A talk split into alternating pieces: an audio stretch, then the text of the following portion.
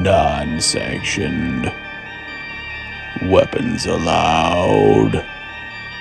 No rules. It's lights out.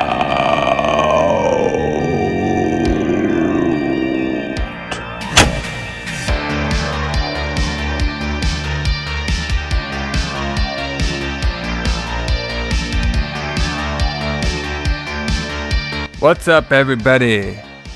And welcome to the Lights Out, where we go uncensored, we go hardcore, we go extreme, because we are talking all about the original Halloween.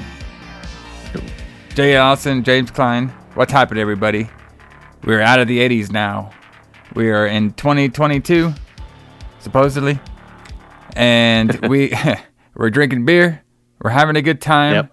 We're doing the Lights Out, brother. For everybody new to Lights Out, this is our sister show to the Retro Blood, where we get out of the 80s and we talk about whatever we want to talk about. Um, But we thought for this particular episode, we would start off our our October month uh, of Halloween reviews because you know obviously the original Halloween was not made in the 80s. So that's why we thought we would talk about it on this show to kind of lead into Retro Blood's review of all the Halloween movies that did happen in the 80s. But what's happening, Allison? How you doing? What's up, man? Uh, it's good to be back. I'm glad we're finally doing another one of these uncensored, uh, no rules, lights out shows. These are always fun because we don't follow any kind of structure. We don't have any kind of rules or anything to follow like we do on our other show. So we can talk about movies from any time in the past, present, or future. Uh, this time we're going further in the past so we can do our big series on Halloween. And this is kind of cool because it's one of the most important horror films ever made. So it's good that we're finally getting to talk about this one. Been looking Exactly. for this for a while. Exactly. And I would like this this particular, you know, on the on the lights out, we can kind of format it how we like. Like I said, we don't have any rules on here. We just do, you know, it's kind of like, Yeah. you know, it's like a like a hardcore match. You know what I mean? Like, you know, you might have some hardcore matches that just uses tables, maybe ladders, and maybe you have some that might use light tubes. For all of our wrestling fans out there, but um, Ooh, this, this this one I thought would be a fun like you know two guys at the bar just talking about Halloween and some of the uh, scenes they liked.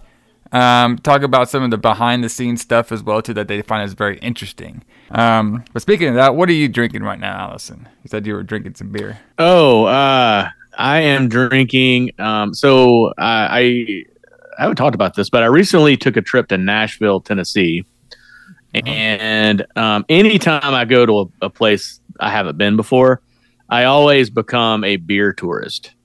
Yeah, buddy. Um, so I'm always trying to find beers that I hadn't had before, and um, I am drinking a milk stout that they make oh, okay. that is called "Got to Get Up to Get Down" or something like that. Oh, that I don't have fancy. the camera in front of me, but yeah, it's a it's a it's a it's a milk stout. So you know, it's got lactose in it, um, so it's sweeter. Yeah. Um, and I I really like I really like um, uh, milk stouts. Um, yep, got to get up to get down. That's what it's called. It's a coffee milk stout. Yep. So it has that coffee, you know, kind of bitter coffeeness, but it's also got the sweet from the lactose. Um, yeah, I really like milk stouts a lot, and I think people don't make them enough. Um, Young's chocolate milk stout is a really good one from England, and uh, Duck Rabbit is also a really good milk stout that they make right here in North Carolina. Yeah, I had the duck rabbit one before. Mm, Duck Rabbit's great. Those are good. I'm, I'm a big fan of uh, milk stouts as well. Um, I'm not sure what all mine are called because usually they get me drunk pretty quick. Mm-hmm. But anything that has like coffee nut or double chocolate in there, that's the way to go. Especially when stouts. Yeah, I was about to say, yeah, it's really it's really strange because I love chocolate stouts, but I don't really like chocolate a lot. So like chocolate cake and chocolate ice cream and stuff like that, I don't like. I don't like the taste of chocolate particularly, but for some reason, chocolate stouts I really like. Yep. Maybe Yeah. it's just like the beer taste, the you know the malty beer taste of the stout mixed with the chocolate. I don't know. It's really strange. I really like milk uh, chocolate stouts, but I don't I don't like chocolate very much. Yeah, they have a, um, another good uh, chocolate beer around here uh, at that bar, Dissolver. Um, it's one of the German German chocolate cake ones. That's a fantastic. That shit Ooh, will I get bet you, that's great. that thing will get you drunk quick. But I'm out here. I'm representing my hometown or my homeland of Texas. I'm drinking Yeah. some Shiner Oktoberfest over Ooh. here. I'm a big fan of Oktoberfest beers. Um, mine, mine too are like like you, like the dark beers, like the stouts, the especially like the dark Yeah. chocolate ones, the milk stouts. But my my other kind of beer, especially around this particular time of October, September, October, I really like the Oktoberfest style beers. I, I'm a big connoisseur of those. I drink pretty much any brand that has an Oktoberfest. I'll at least try it to see if I like it and stuff. And Shiner is one of my favorites. Um, around around the town I have over here this bar called Boojum here in Waynesville. They ha- actually have a really good Yep. Oktoberfest as well. Um, yeah, I I like Oktoberfest beers. They're uh, typically what they call a Marzen Marzen beer, um, which is um, it's it's. I mean, it's not. I mean, it's a lighter kind of beer, but it's like it's like an amber. It's like a cross between a dark beer and a light beer. So it's not real light, but it's not dark either. Uh, yeah, I think these are good, really good sessionable beers. I think they're made for like Oktoberfest, where you know if we were in Germany, we'd be going to a beer hall and drinking for twelve hours. So you can't have like seven percent beers Yeah. and drink that long. So you got Exactly. your four and a half percent beers that you can sit there and you know talk about the Halloween franchise for twelve hours while Yeah, while we while we drink. And I'm pretty sure you could if you went through every movie. Oh yeah, definitely you could, definitely you could. But that that I was bringing up. I was going to mention that. Have you had that other that new Shiner uh, beer that we can buy around here now? That Brewhaus Brew. Brewhouse, but no, I haven't seen that one. But I think I, I, saw it in the I saw it at the, the at the store. yeah, I saw it at the store the other day. I didn't get it because it's an it's an IPA. It's an IPA, and I'm kind of tired of IPAs. But um, Yeah. I just wonder if you'd had it. No, I haven't tried that one yet. Hmm. I usually my my Yeah, top got- Shiner beers are usually the prickly pear, the Yeah, strawberry, that's good. And then the Oktoberfest are like my favorites. Yeah. Man, that prickly pear was so good. Oh yeah, yeah. That's the We had that it. at the bar. That was so good. And we Yeah. were just lucky to get the last. Oh, and um, when we went to that AEW show, we had the uh, Shiner uh, pecan. oh god, that was so good too. Yes, the Shiner. Shiner No, shout out- maybe shout out to No, I'm thinking of the. pr- I'm th-. I'm thinking of the. I've never had the prickly pear. Have I? I, I was thinking of the pecan. Oh, okay, yeah, I think you're thinking of it. Yeah, the prickly pear. Um, Yeah, I, don't know. Yeah, I don't know if you had that one, but yeah, the one that we had was the pecan one. Yeah, yeah, yeah, yeah. We had the pecan. I, I don't think I've had the prickly pear, but that sounds sounds, sounds awesome. It is really good. It's more of a summertime beer though. But Mhm. you know, I guess that'd be our maybe that that'd be our lights out segment, just talk about beers. Which, like I said, we could do a, a full podcast on all those. Oh yeah, no for sure. But you know, this uh, you know, so you know, we're starting off the uh, the retro blood. You know, we're doing like a little anniversary um podcast yeah. this month. You know, because we, we've done one year of the retro blood. One so- year. it's pretty crazy. Um, so we're, we're starting off our one year anniversary, obviously with Retro Blood. Um, it's gonna be episode fifty one. It'll be Halloween Woohoo! two. So that's gonna be really fun. Uh, but you know, like I said, like we thought this would be a good like um, entry into that uh, um, that month because you know when you talk about Halloween, you always got to talk about the first one. Yeah. You know what I mean? Because the first to. one is pretty much the premise of every movie after it. You know, Mm-hmm. and it's really weird. I was thinking too before we get into some of the production notes. Um, you know, has this has this been like the most rebooted ho- horror franchise ever? Because like they all base off of Halloween one. This one that we're gonna review. So we have we have the original Halloween number two, which we'll be talking about on Retro Blood. Then we have another original Halloween 2, which is H2O. Then we have another original Halloween, which is a remake of everything Rob Zombie's. Then we have another remake of Halloween, which is going to be the Halloween that came out in 2018. So, do you know any other franchise that's like rebooted itself that many times just by its sequel?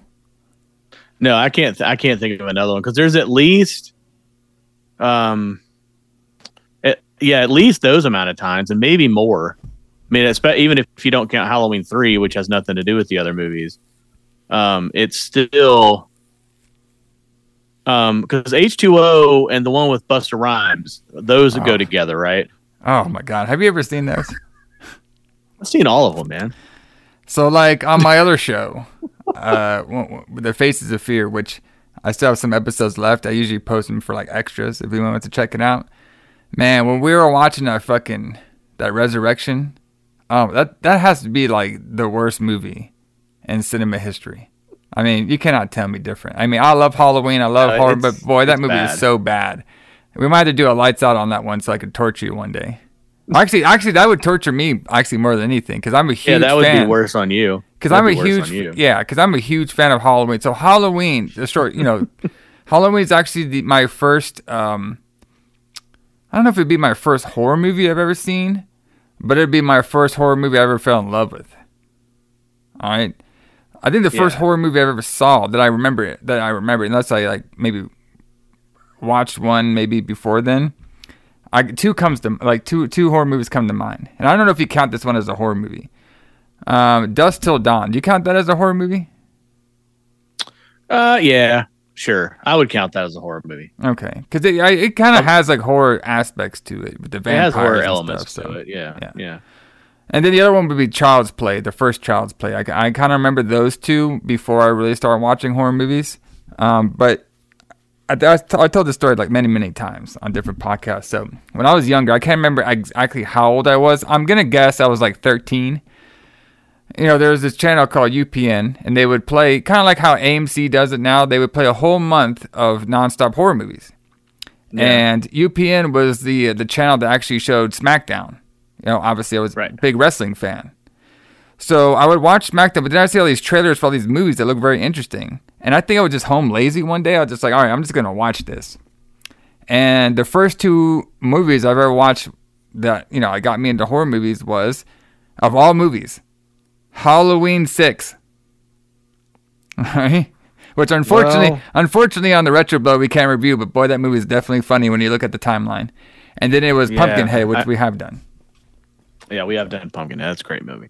Halloween Six is not as bad as the movie as the Halloween movies got, as we just mentioned. But it's, yes, it's, it's, a second. It's probably like the second worst one yeah, it's the second worst. because Resurrection is definitely the worst one. That that's just a horrible movie all the way around. Like it's so bad. Well, I yeah, think I I mean think the whole concept is bad. I think number six is like more funny than anything. It's like uh it's not supposed to be funny, but it's funny because of some of the backstory to it. Makes Mm-hmm. it kind of funny. So uh, it just, but you know, we'll be talking about uh, the ones that we're going to be reviewing in the '80s are actually all good. Like I actually like all the movies that we're going to be doing this month. Like no, number two, number Oh. three, four, and five. I think they are actually all have their own like charm to them. Oh yeah, yeah, yeah, for sure. They're all great. I mean, they're all really good. And I mean, Halloween Five is good. Um, it's just six where I don't know something just went wrong. I don't I don't know what happened there, but I mean something just went wrong. But four and five are both good. um, you know, I have some controversial opinions that uh that I, that I'll, we'll bring up as this month goes along. But uh, but yeah, I love all these movies. I'm looking forward to this month. Um, looking forward to getting into Halloween and telling the people about it and uh, yeah, this will be great. So something I want to kind of get into as well. So, th- and this has always been an interesting subject um, that a lot of people have um, thought about Halloween. So, do you?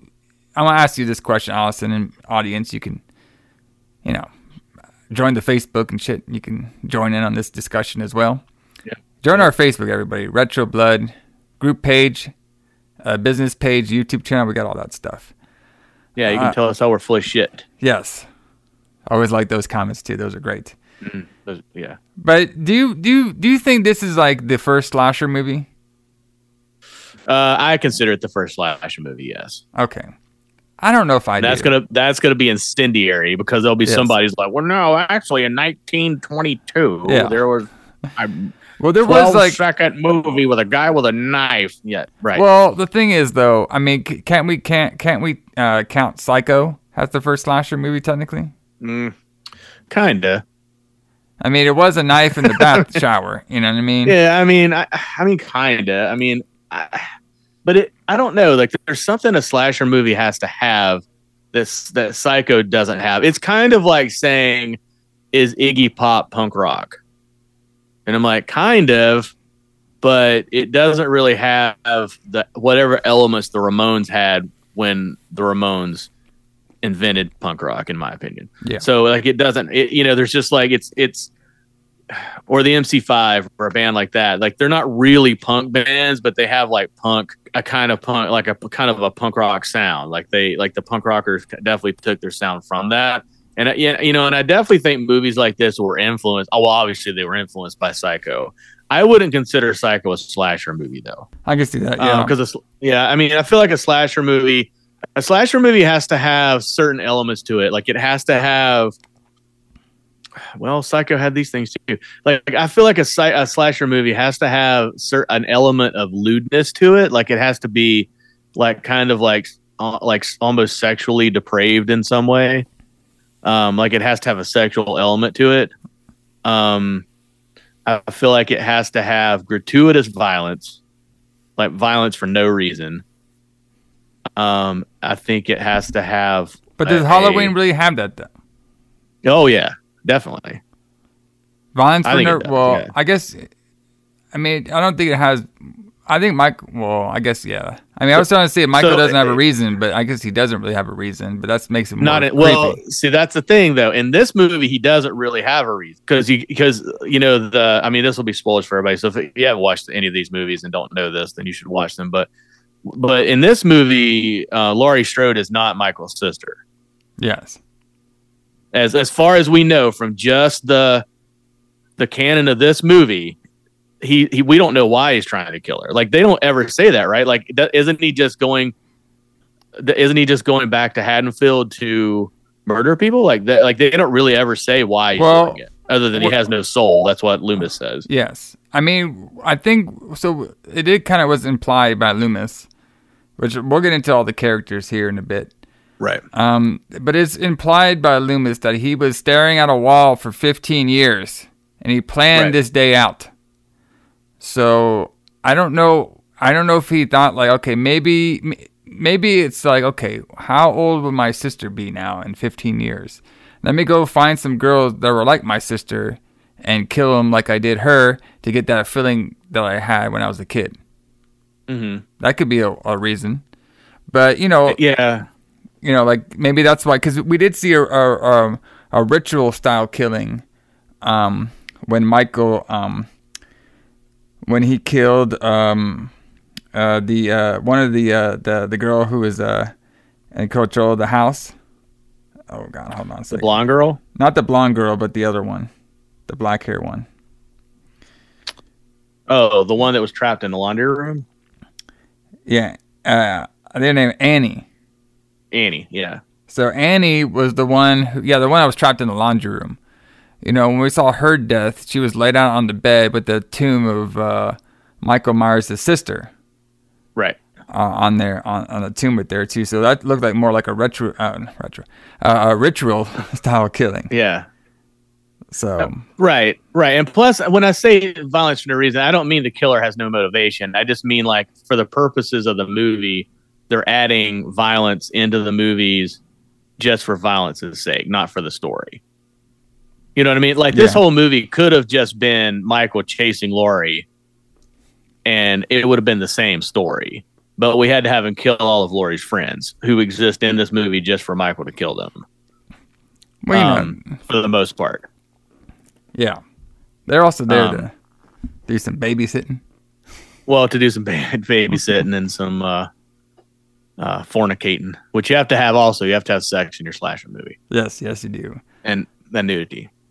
But let's uh, let's talk a little bit about some concept stuff, which I like always to Absolutely. talk about. Of what could have been and what, what what did happen.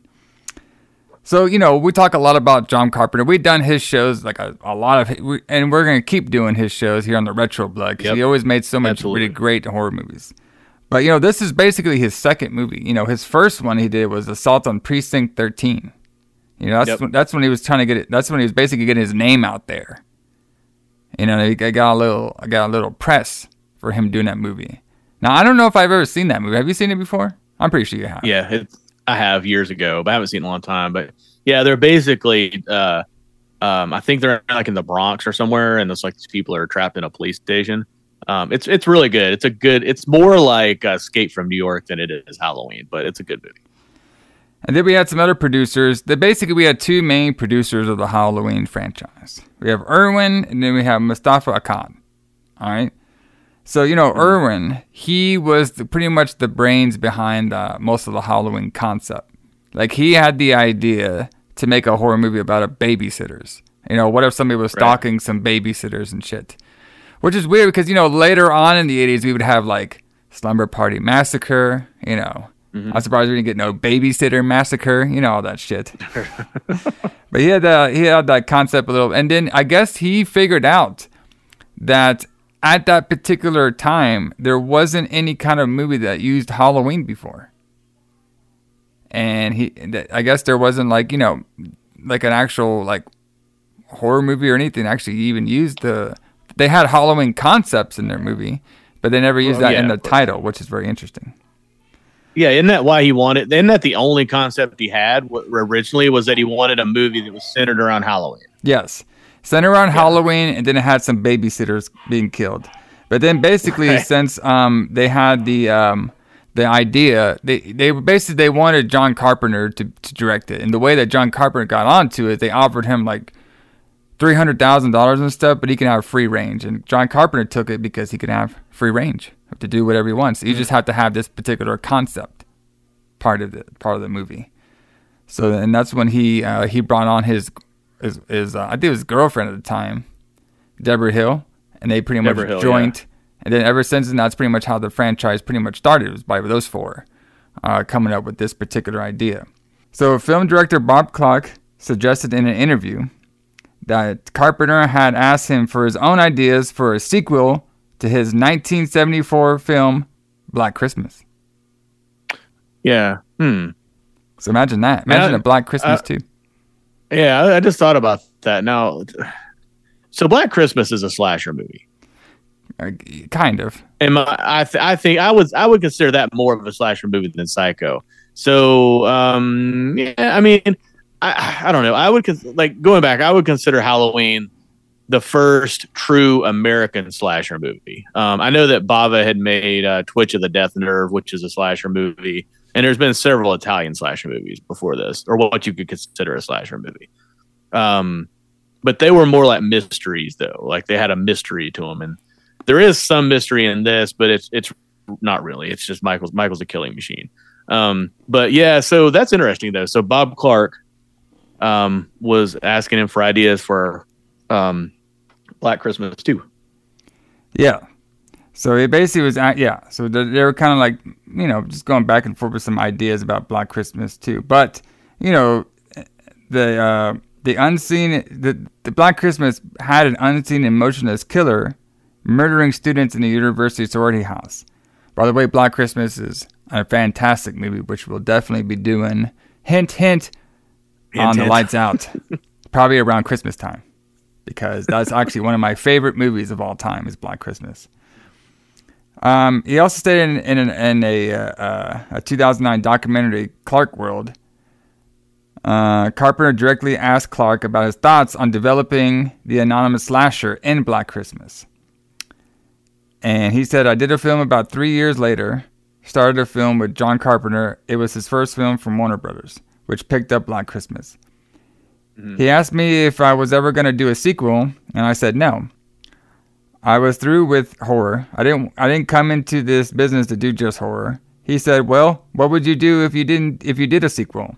I said it would be the next year and the guys would have actually been caught, escaped from a mental institution, got back to his house, and they would start all over again, and it would be called Halloween.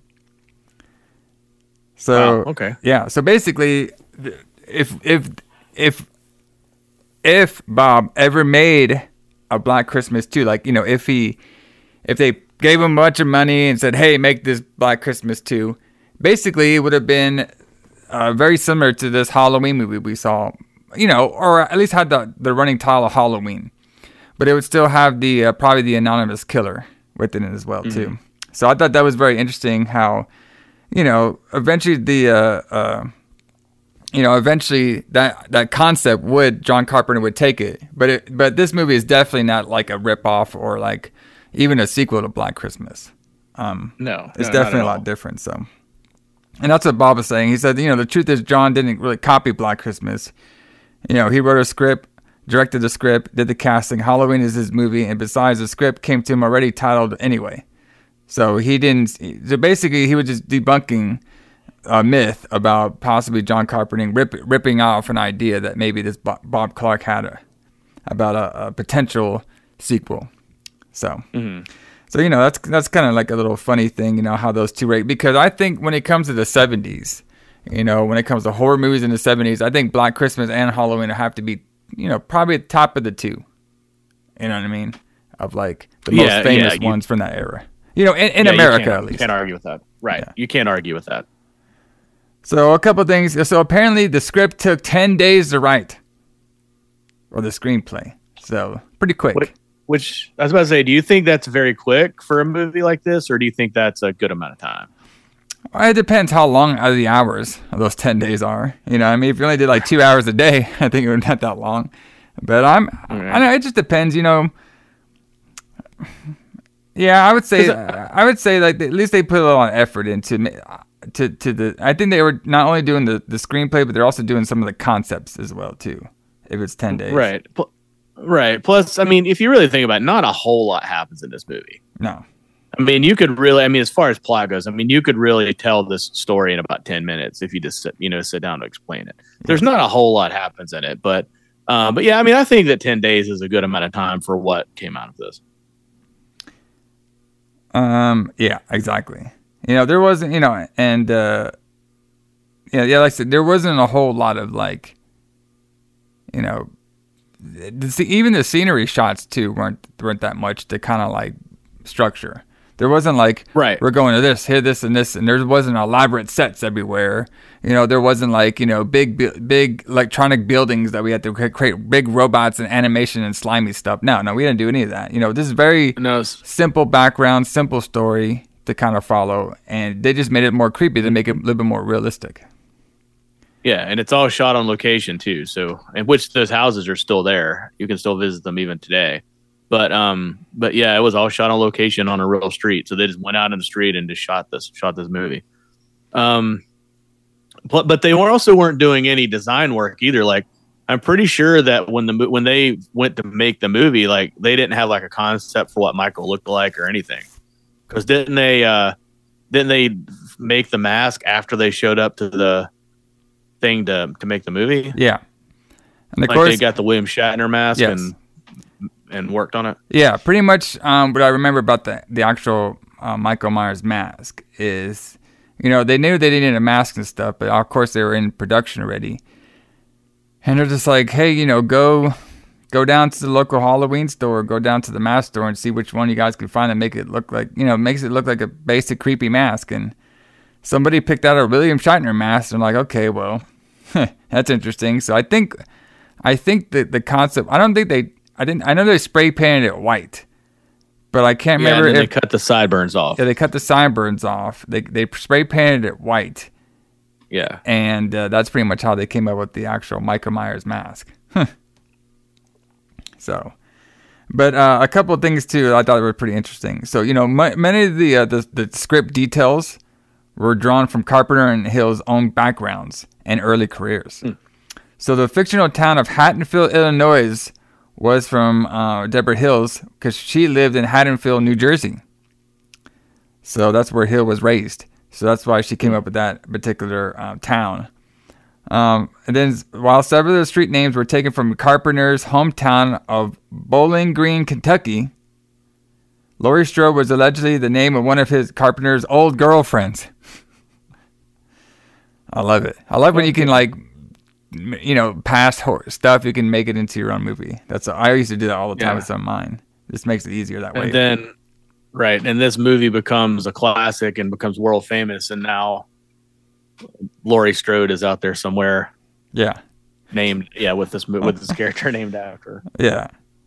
So Michael Myers. So they got the name Michael Myers from basically one of Irwin's friends that used to go Ah. to see like different movies with. He was like a different producer. Interesting. So you're telling me that it's that Michael Myers' name was not named after the guy who played Austin Powers? No, because I believe Wow. Austin Powers was probably made a couple decades later. but you know, maybe that maybe How did they? Uh, that'd be pretty interesting. They probably got the Michael Myers name from Austin Powers through this movie, but uh, who knows? I, mean, I don't do I don't do that kind of podcast. Uh, so there's a lot of like homage page Alfred Hitchcock with two characters' names. Tommy Doyle is named after Lieutenant uh, Thomas J. Doyle from Rear Window, and Doctor Loomis' name was was from Sam Loomis from Psycho. Yeah, I didn't know that that he he took the Loomis name from uh, from Psycho. Which that Loomis name, like, that is like one of the most famous horror movie names because it's in a bunch Yeah. of stuff, not just Halloween and not just Psycho as well. We hear Loomis all the fucking time. Like, wasn't the Yeah. uh, the the main bad one of the main bad guys in uh, Scream last name Loomis? Yep, and that had to have been taken from from Halloween. Exactly. You know, as a, as a, an homage. So also to you know, obviously one of the biggest connection between this movie and Psycho is Jamie Lee Curtis, because her mother uh, was in the original Psycho. Psycho. Yeah, Yes. she was Janet Leigh. Yes, and so you know the big concept of getting uh, uh, Jamie Lee Curtis was you know hey we can do like a like a generational thing, you know. Like we can mix, you know, like her mother was in Psycho, and now she's in this movie coming out. But it just so they at the time that's pretty much kind of how she got the job. Yeah, But the thing is, like they're like, okay, well she was perfect for it because she did a great job, which she did, which she did do a great job in this movie. And to be honest, like you know, Jamie Lee Curtis, like I think besides Halloween franchise, the only movie I recognize her for is True Lies with Arnold Schwarzenegger. But that's just me. though. really. I mean, she's been in a lot of things. She's made more than one horror movie. Although she doesn't really like horror movies, and I don't think she really likes talking about it, and I don't think she really does conventions or anything. But um, but she was in that. Wasn't she in Prom Night? Not Prom Night. Oh yeah, yeah, and then the, the Or maybe it was Prom Night. Yeah, yeah, she's been in a and yeah, the train movie. Yeah, Yeah, yeah, yeah, yeah. we'll be train talking about her some more, you know, because she was in the Yeah. Terror Train, the Prom Night. Yeah, but she she's been in a, Mm. you know, she was a scream queen definitely for Mm. for most of her career. Um, but I'm just saying the movie, you know, those those movies you mentioned, we I haven't seen those yet. So when we do them on the Retro Oh. Blood, it'd be my first time viewing. Oh, nice. So you know a little bit more about the concept of uh, of Halloween. You know, the big thing that Carpenter kind of drew on was the you know every small town has like its own like haunted house. You know, like there's always like one creepy house in your neighborhood that all the kids try to go to. Maybe you know probably on Halloween to kind of like you know scare themselves. Um, and they played the, that to this movie, obviously being the, the Myers house.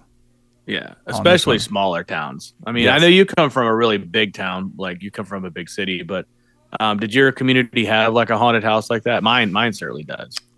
It has Let's that house, that haunted house. not the not in the actual cities I lived. Um, there was a couple like scary looking houses that when I remember when I was trick or treating, I didn't really want to go up to. Uh, Yeah. But they, they they didn't really have like a backstory to them. Like it's, it, they didn't have like a story that every kid on the block knew. Like hey, there was like a, a murder that happened here or some you know stuff like that. Uh, it was mostly like, oh, that house looks kind of creepy right now. I don't know if I want to go up there. You know that that's more like Yeah. the bigger cities.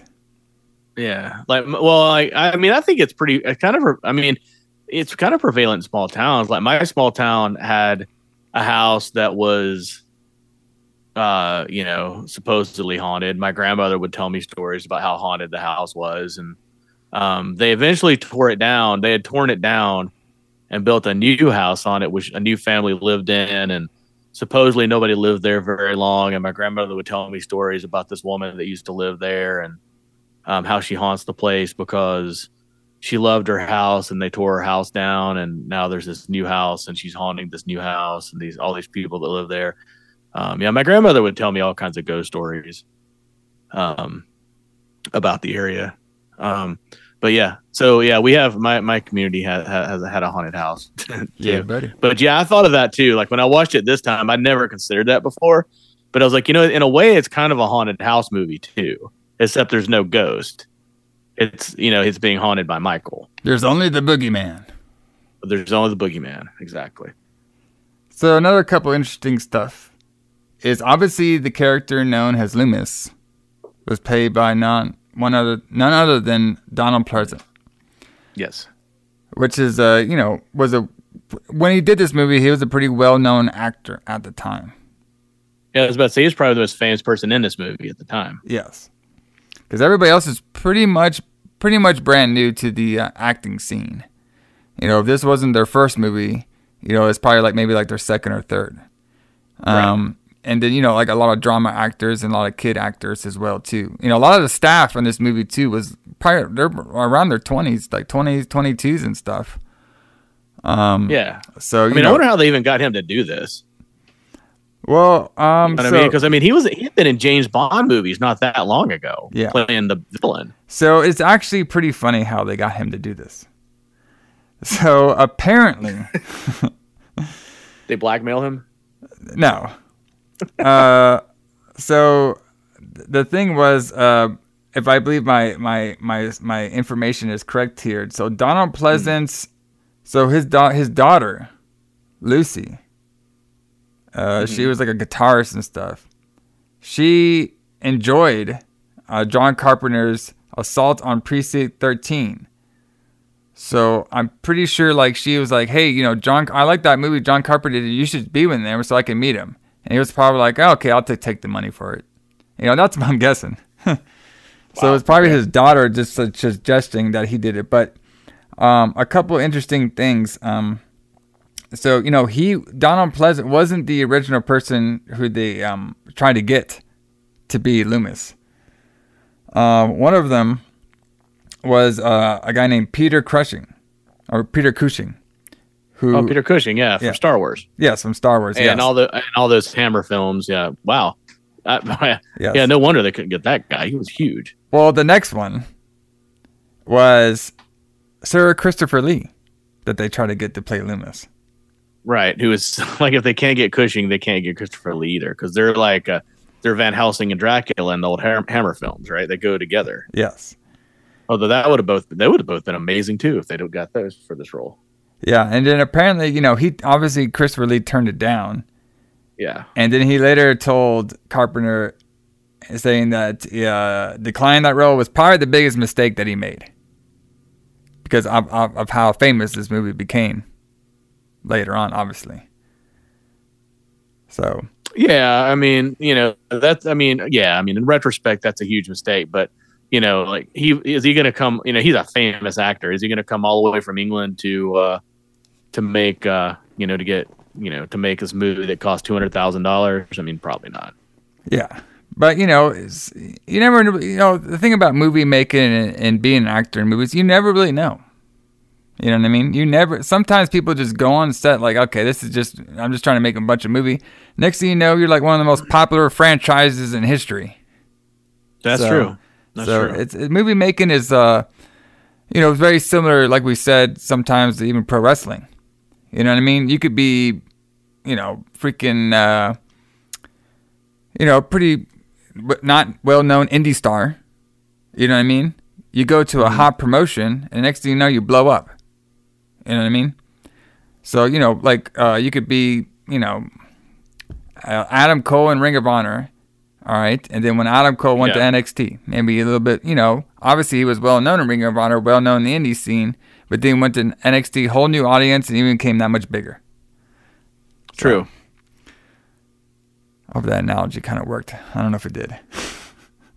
but Uh. I mean, uh, it, it makes the point. I mean, Yeah. you know, Christopher Lee is a little larger than uh, an indie wrestler, but but yeah, I mean, like yeah, I mean, it would be. I mean, I guess Christopher Lee wasn't super famous in America, yes. and Peter Cushing had just come off of Star Wars the year before, so it's probably unlikely that he was going to, uh, uh, you know, come to come and do that movie for whatever the little amount of money they were going to pay him. Yeah. Um, you know, even though he wasn't going to be in no more Star Wars movies because he got blowed up in that first one, but still, he probably wasn't going to come. You know, he probably wasn't going to do that. So Christopher Lee, I could see, and that would have been amazing. I mean, that guy can do no wrong. He's great in everything. Yeah, it's true. Definitely one of the best uh, actors. Um, so, you know, before we get into some of the breakdown of the movie, you know, obviously the the cool thing about John Carpenter's films that we talked about before is the music, Mhm. and the music in this film is like awesome. I mean, it goes so well with the with the suspense of the movie. You know, like I think this is like some of like John Carpenter's best work when it comes to music. Obviously, it's one of his earlier style music. Um, but just you know, the Halloween main theme itself, the Michael Myers stalking stalking his victim theme goes really well. Mhm. So you know, that's just one thing that Carpenter has always been um, very very well known for is his uh, musical Yeah. scores in his movies. Well, if I'm not mistaken, he wanted to be a musician. He didn't really. He would- he didn't set out to be a film director. I don't think. Yes. Um, I think that he wanted to be in a band. He was in a band, and he had played in several bands, and that's really what he wanted to do. But he ended up being super successful writing and making movies, so he kind of did that, and then did the scores for his movies. Exactly. Which is, you know, I mean, to, to be honest with you, that I like that. I like when uh, Mhm. the director, you know, makes his own creation and, and stuff with music. I think it goes. It, it, to me, it kind of like flows a little better with the with the films. So that's like, yeah, you know, it's perfect. It, it, that's some of the biggest thing. I think that's one of the biggest things Carpenter should be known for is like not like how he kind of introduced that whole like new music style to to films that he's done. But oh, it- absolutely. And oh, go ahead. I was gonna say, and now he makes more music than he does movies. Yeah. and his his his music is fantastic. His uh, themes albums that he's putting out now, it's, oh, those are great. They're all so good. And of course, he's still making. I didn't he? I think he had a helping hand in making some of the newer Halloween movies that came out around 2018, 19, of course, this year too. So he's still. Uh, yeah, I think he yeah I think he had to approve the things. I don't know if he actually worked on them other than making the music for them. But So yeah. So um, so also too, uh, so Halloween was actually released on TV as well. yes, Uh, this was actually in the 80s. So I thought it was a kind of a little interesting story, so I'll just say it on here. So in 1980, the television rights to Halloween were sold to NBC for $3 million. wow. After a debate among Carpenter, Hill, and NBC's standards and practices over censoring of certain scenes, Halloween appeared on television for the first time in October 1981. Mm-hmm. So that's pretty cool. Yeah, That have, you, have you ever seen that? Yes. Um, yeah, so have I. So they actually have those uh, scenes on some of the. Um, if you buy like the, uh, I think it's the Halloween 4K, and I Mm-hmm. think it's also on the Halloween Blu-ray box set that I have as well too. They have the, Yeah, have the that too. extra TV scenes on there. But that's pretty Yeah. cool how that movie. So I'm pretty sure that movie was to, um, is to be kind of like um, matched up with the Halloween 2 that was coming out. So Uh, Cause, yes, Because Halloween 2 came out on October 30th, 1981. That's what we'll be talking about soon. right. So, So go ahead. I was gonna say, did you so did you want to talk about the the TV version for a minute? Yeah, yeah, we could talk about the- no? some of the TV stuff. because yeah because the tv version i mean obviously they had to they had to put new scenes in it so, Mhm. because they cut so much so much out of the other movie to make it long enough they added new scenes but um the i have the anchor bay dvd from the 90s that has it, it has a, a, a disc with um all the violence and nudity from the theatrical version but it, it has the scenes from the tv version put into it so you can watch it as one long movie Nice. and I think so, in some ways it makes it better. But you can tell some of the scenes were shot during Halloween too, Yes. um, like the scene of where he writes "sister" on the door. hmm Like that was definitely shot during Halloween too.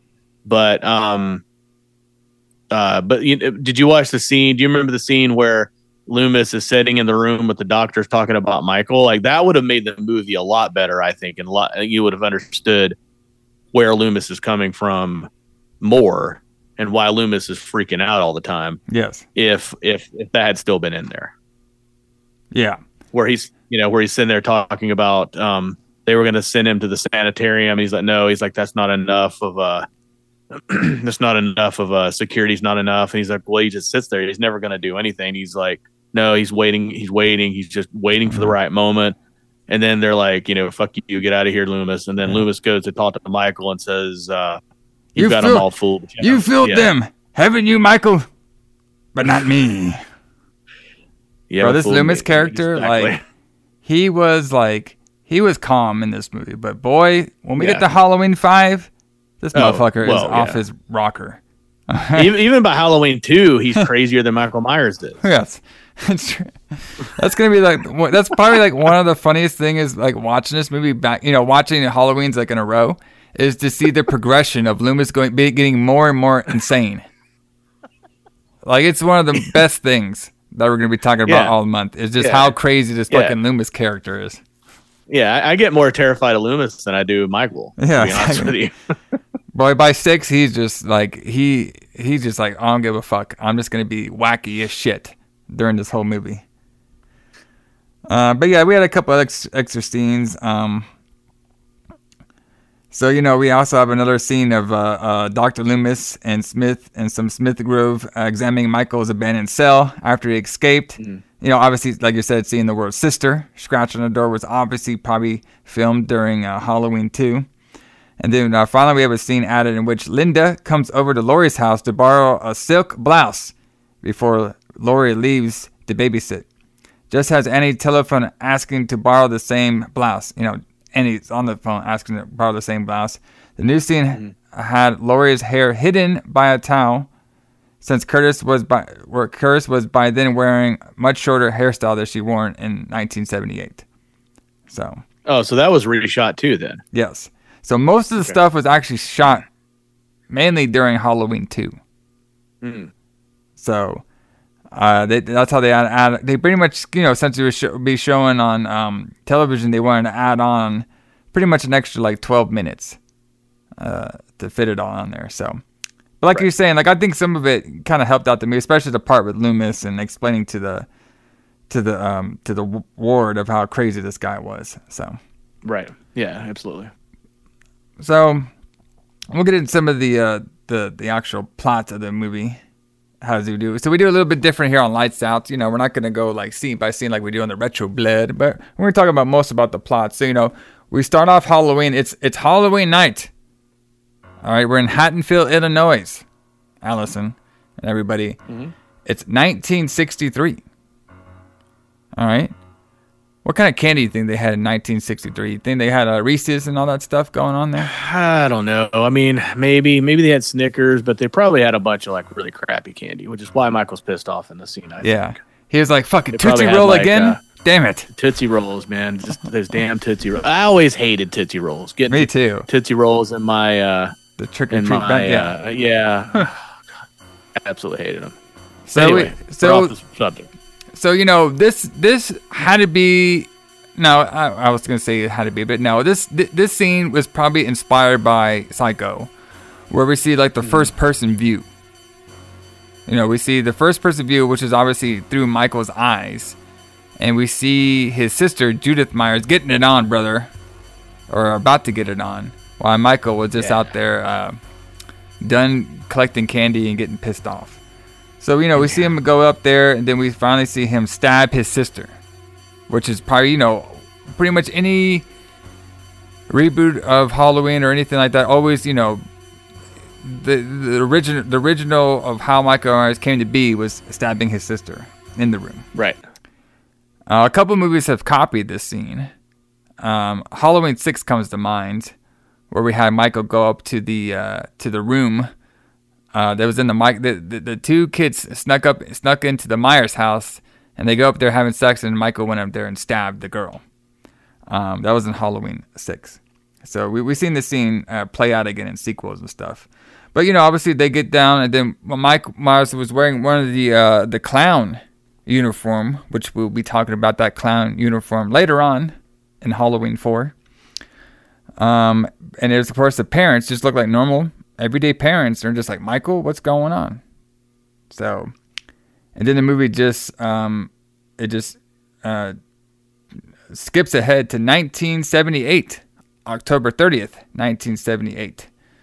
Yep. And- Day before Halloween. Yes, day before Halloween, and we are at the um, the Smith Grove uh, Sanctuarium, and this is when we have uh, an escaped. So we have Loomis, and we have his uh, nurse driving up to the uh, to, to this uh, to the hospital, and they see a bunch of patients just walking around. They're like, "Oh, we just let patient walks around here." Like, no. And then this is when we see Michael.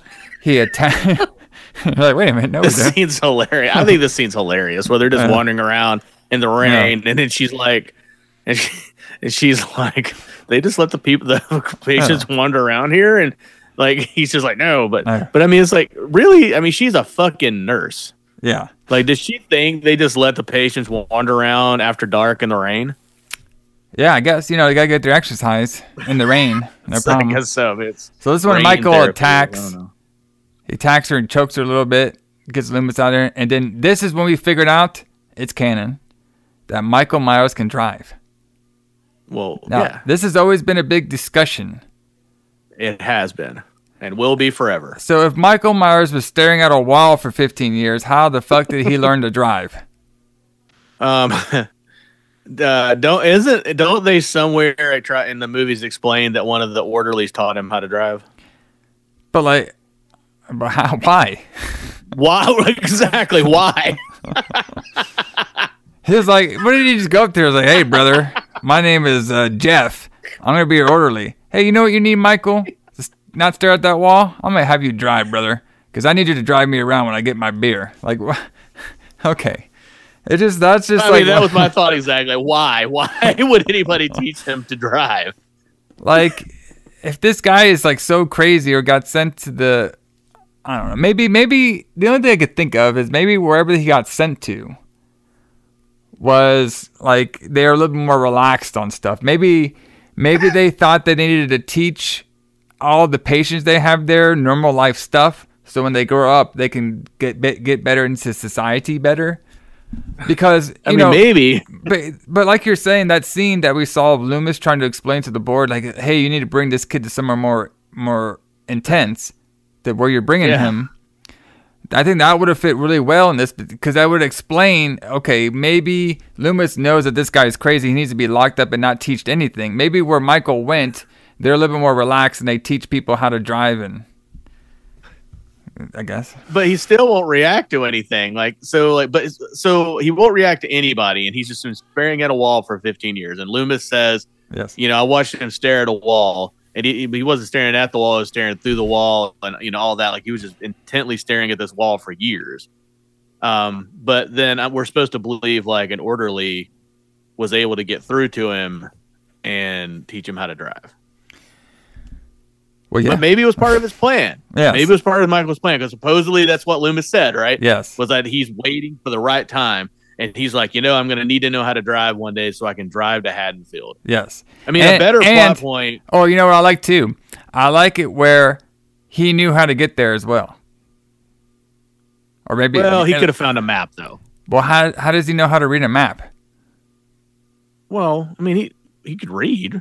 How does he know how to read? I mean, he was he was old enough to read when he killed his sister. okay, I, okay, I get you.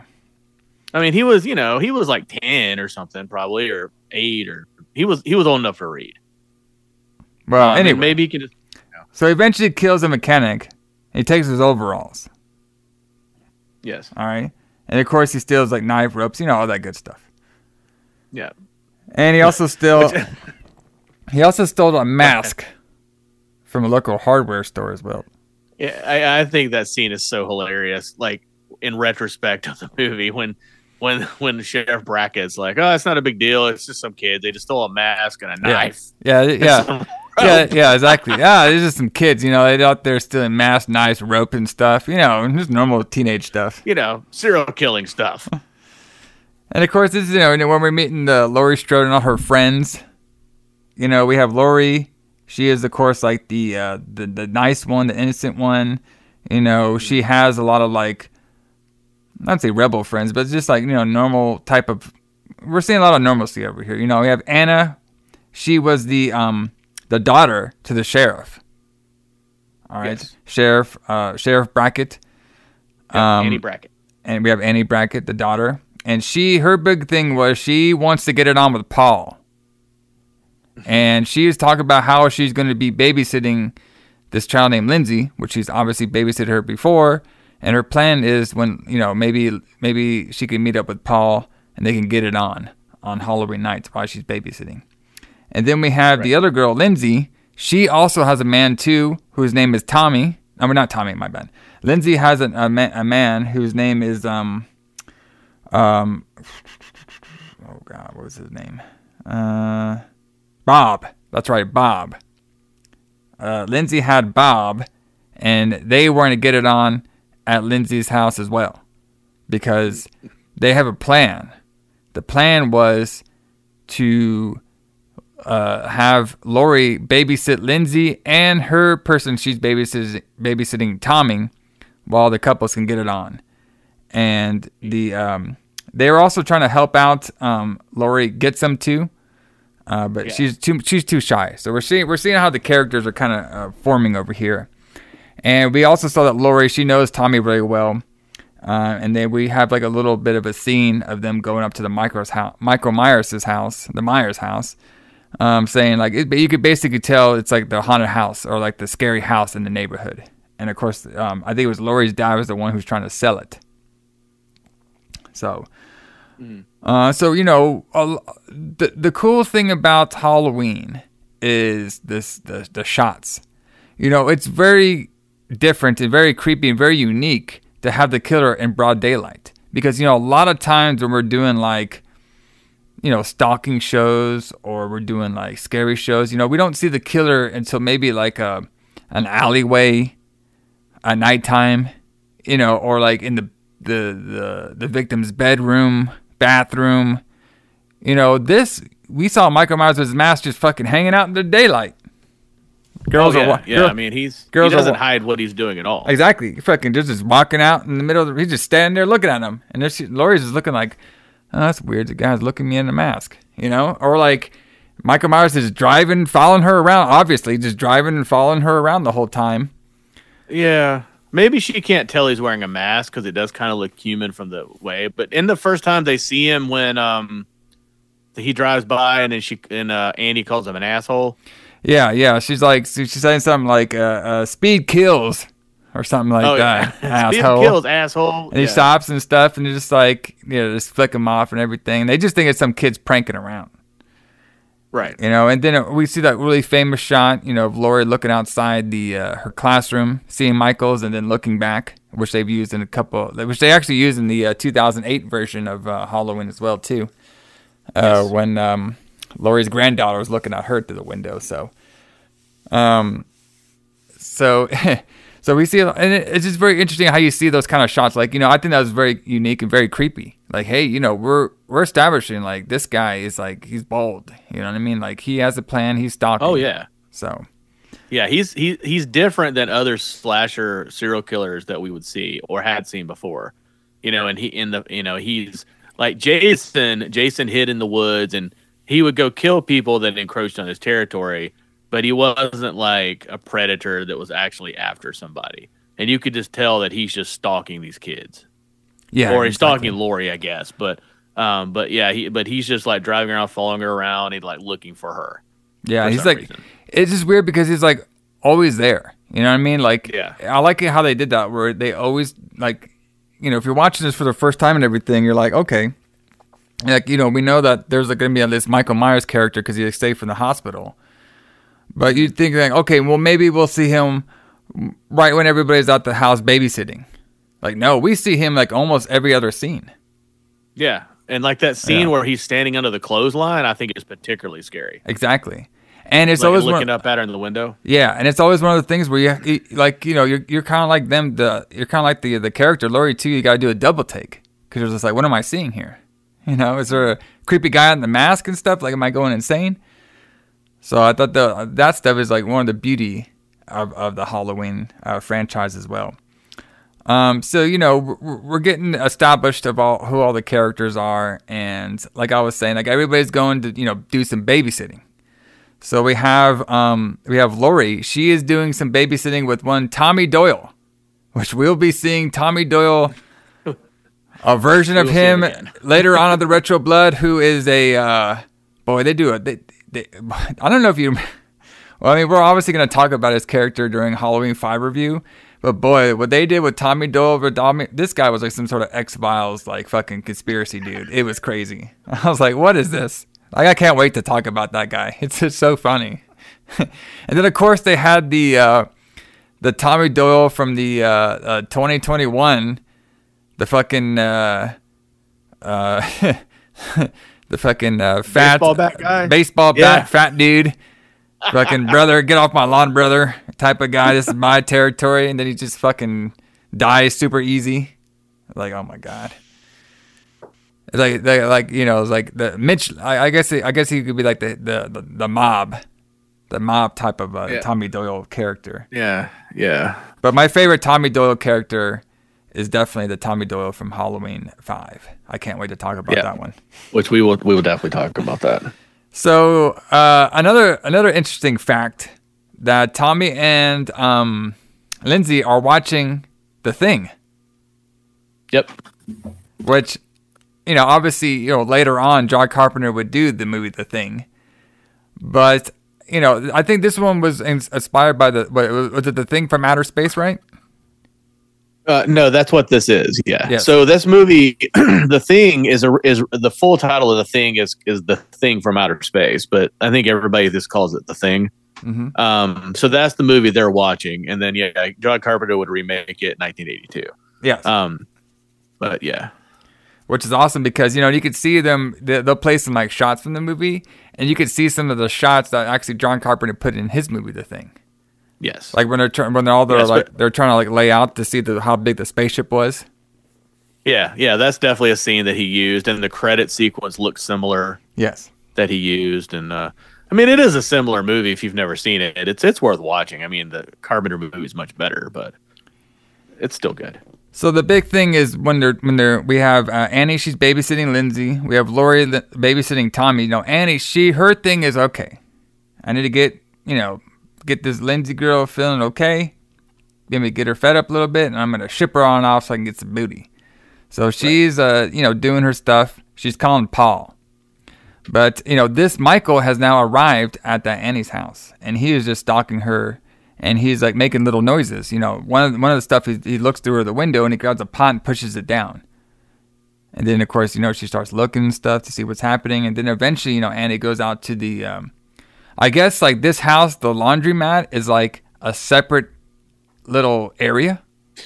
Yeah, I guess they had it like at the garage or something. Yeah, which is I know that, but you have to go out of the house to get in there. Yeah. So she goes in there. You know, obviously this is the scene where she, you know, you think she's gonna get killed by Michael there because he's around there locking the door and everything. And uh, this is eventually when we have Paul call up, and he makes Lindsay go look for her. Lindsay looks for her and stuff, and then um, Paul makes fun of her for getting stuck in a window. Mm-hmm. So we're showing some more tension over here where Michael's stalking. So I really like that aspect of the Michael Myers character that I think a lot of the other movies like didn't do as well.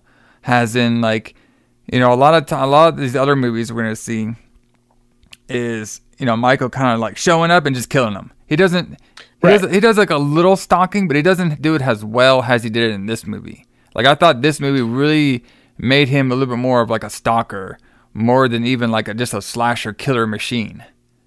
Mm-hmm.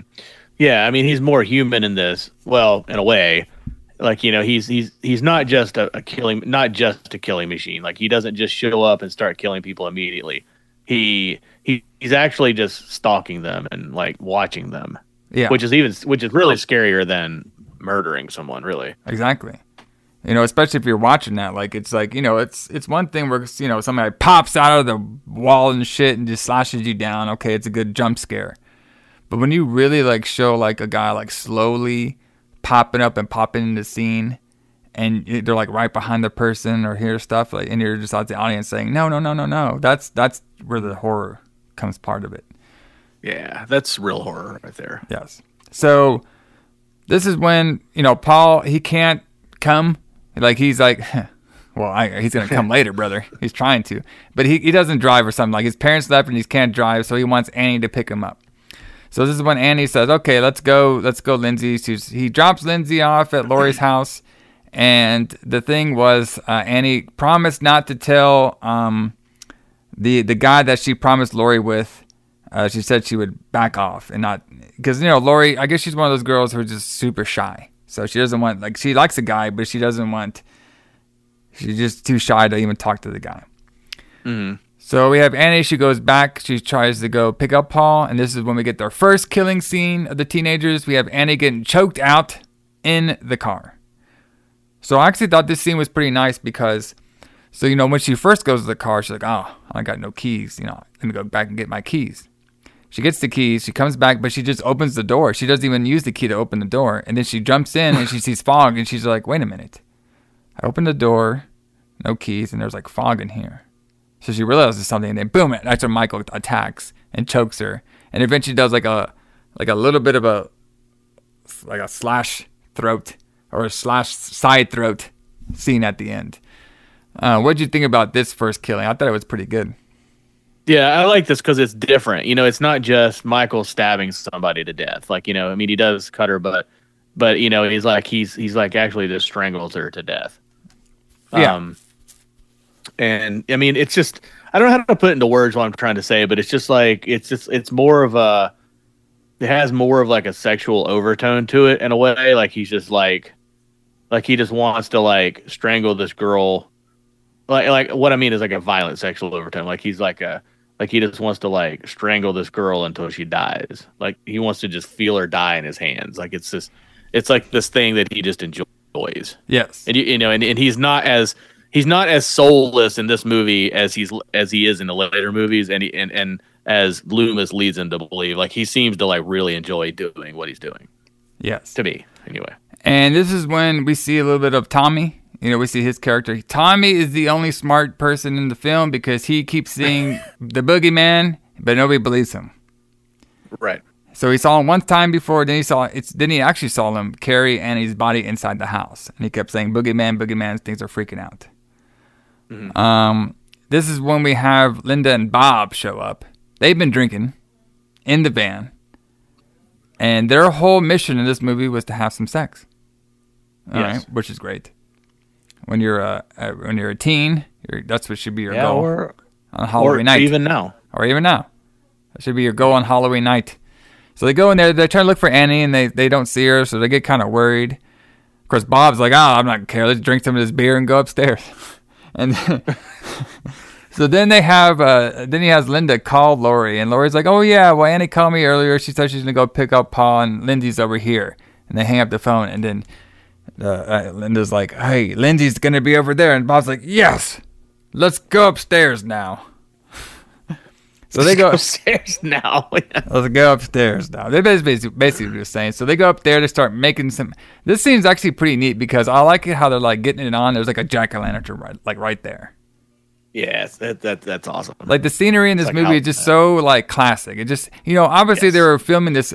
It probably wasn't even around like October time because I think they spent No, this was like summer. It's like the summertime, but they actually did a pretty good job. Besides having a bunch of Halloween decorations, but there's like nobody dressed like for Halloween or. Even though we had trick or treaters everywhere, there's like no houses dressed for Halloween. The only thing you would see is like maybe one pumpkin at the house, and that's it. Which yeah, uh, the only the only Halloween stuff in it is set decoration because they shot it on a real street, so Yeah. they didn't have all these people decorate their houses. Yeah. You know, they just shot the way they shot it in the summertime. I'm pretty sure, and they had to bring in leaves, like the leaves that are blowing at the beginning of the movie. Yeah. they had to bring in dried leaves for that. Yeah, they brought in those leaves and, and they brought in the, some jack o' lanterns, but there was no like Halloween. Yeah. People's houses weren't dressed, you know, dressed for Halloween. We'll see that later on in the films where there'll actually be like more houses dressed up for Hall- for Halloween. But I, I kind of like the the subtlety of the houses. I don't know.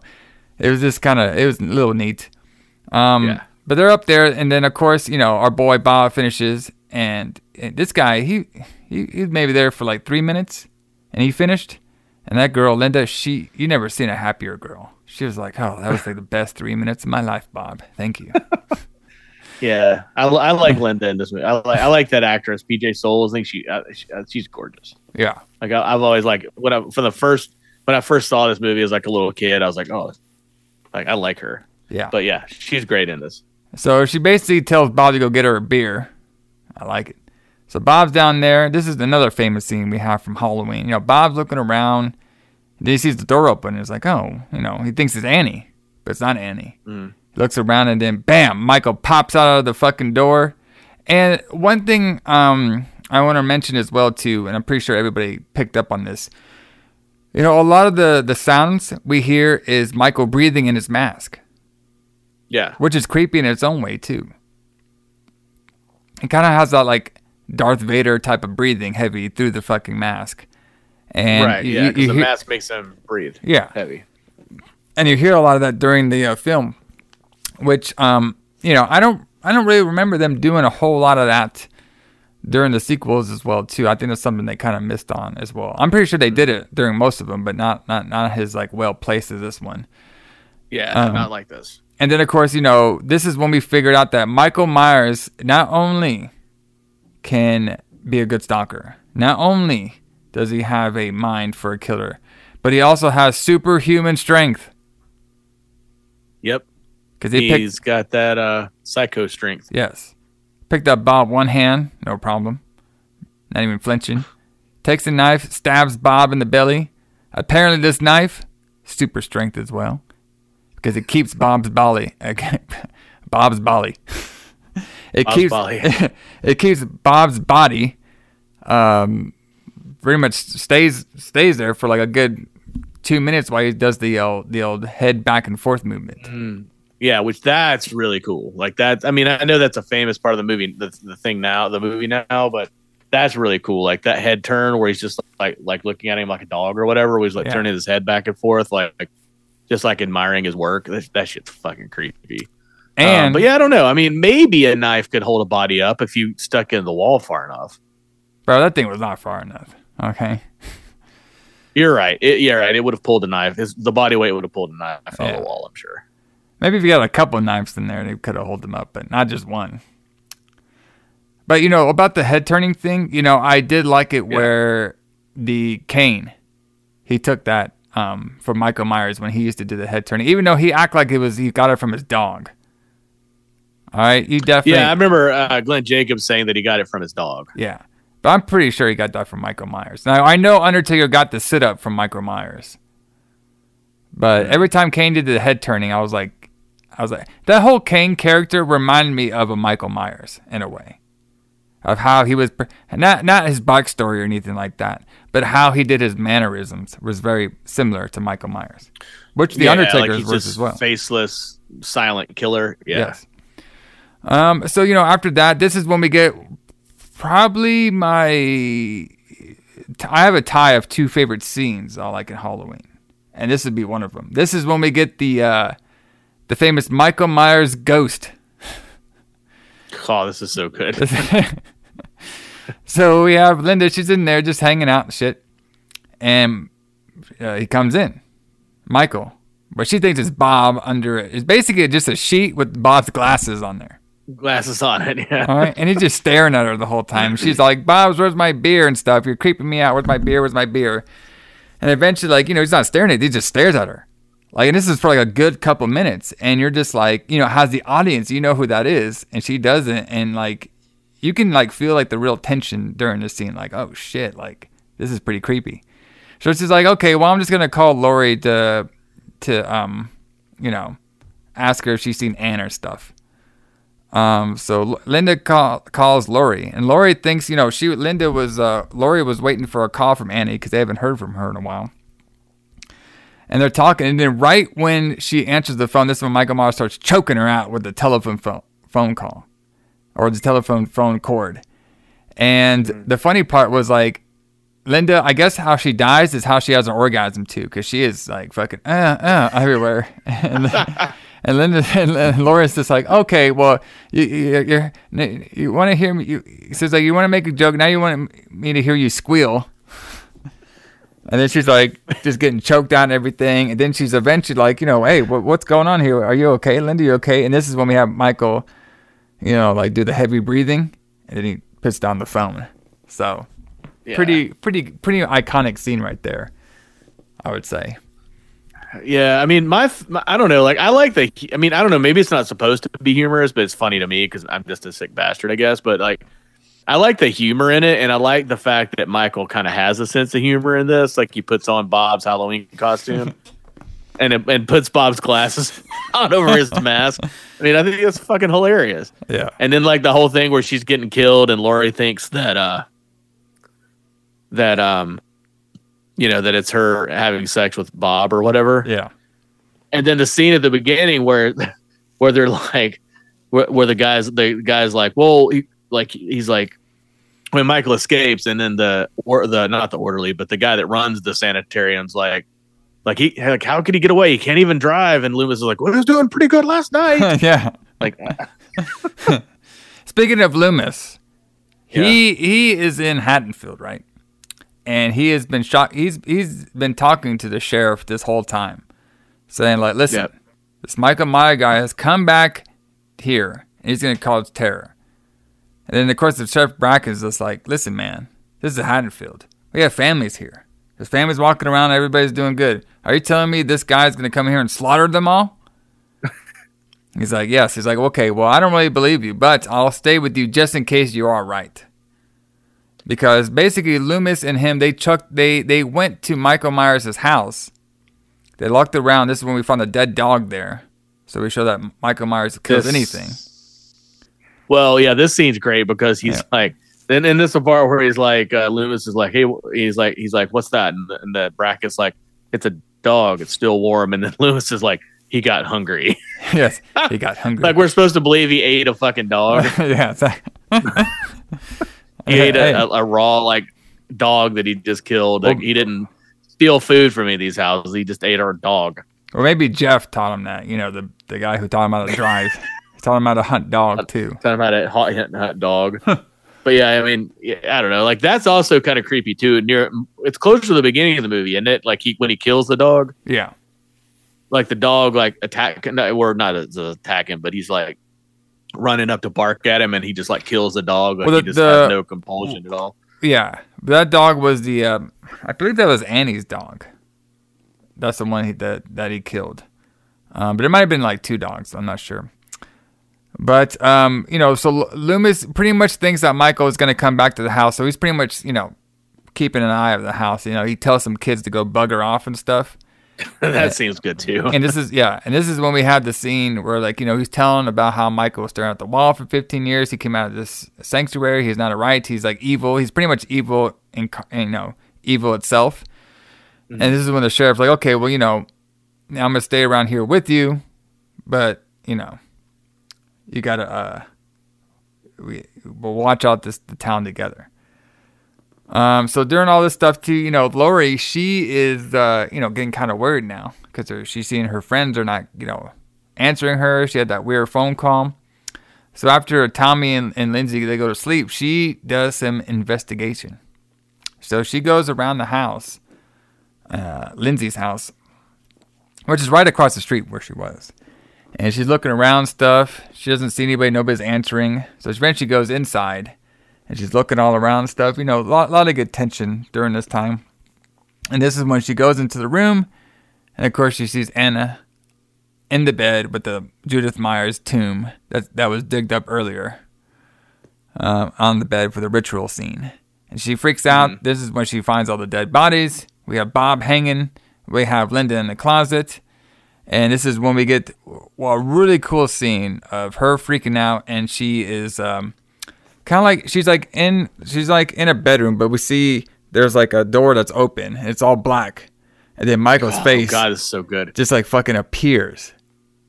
Yeah, Like, I- like he just steps forward into the light a little yes, bit. yes. That shit's terrifying. That that was like whoa, like whoa, where whoa. You know, I mean? imagine watching that shit in the seventies. Like you don't see a lot of that kind of stuff.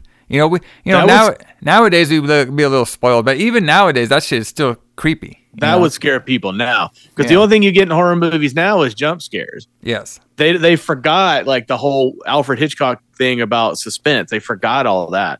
All they do is they just give you jump scare after jump scare after jump scare.